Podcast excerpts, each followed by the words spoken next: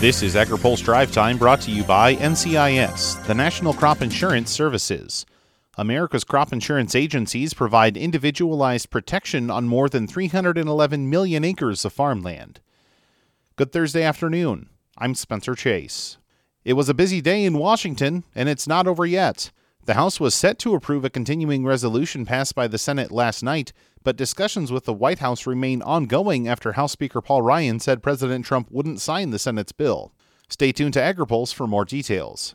Aside from government funding, farm policy had a busy day in its own right on Thursday. For starters, the Department of Agriculture rolled out two long awaited rules today detailing the labeling of food and waiver authority for federal nutrition programs. The labeling rule was technically termed the Bioengineered Food Disclosure Standard and was required by the 2016 GMO labeling law. Today's action finalizes a May proposal.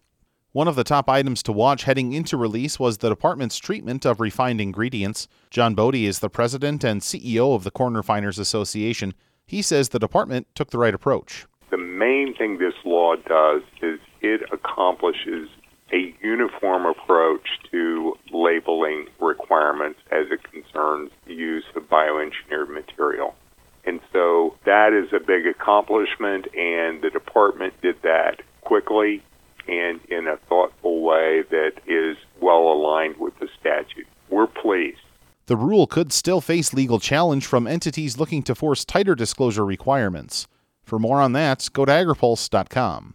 USDA also released a proposed rule this morning aiming at tightening requirements for states seeking waivers to the Supplemental Nutrition Assistance Program. Under current law, states can request waivers to exempt their able bodied adults without dependents population from a benefit limit of three months within a three year period. Under USDA's proposed rule, the standard for granting a waiver would jump to 7% unemployment, regional gerrymandering would be barred, and waiver lengths would be limited to one year. The department estimates these changes would save $15 billion over 10 years and reduce the geographic areas that qualify for waivers by about 75%.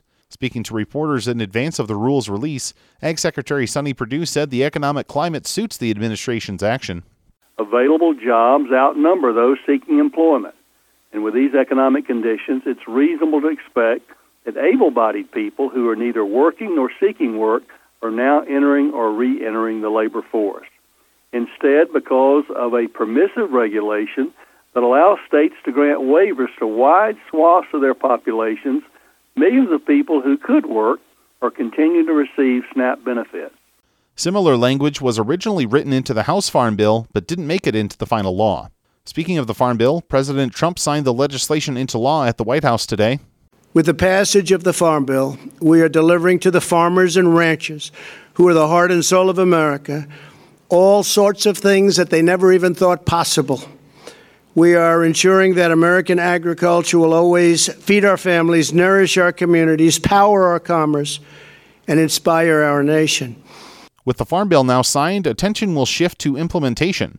AgriPulse's Ben Nuelle has more. Lawmakers and ag groups say they'll keep a close eye on the Department of Agriculture as the 2018 Farm Bill implementation process begins. Andrew Walmsley is Congressional Relations Director at the American Farm Bureau Federation. Obviously, we expect oversight from the House and Senate Ag Committees. Incoming House Ag Committee Chairman Collin Peterson. We are going to spend a lot of time looking at how they implement this bill, and Mike will be involved in this, so we make sure that they're doing it the way we intended. And that's a big problem. When I was chairman, the time they got done implementing the bill, I didn't even look like what I intended. National Farmers Union President Roger Johnson anticipates the bill needing a few improvements. I think the safety net is going to prove to be inadequate. PLC needs to be increased because prices are going to be significantly retarded over what they otherwise would have been. Other trade, biofuel, and commodity groups will be paying attention too. For AgriPulse, I'm Ben Nuelle. Now, here's a word from our sponsor.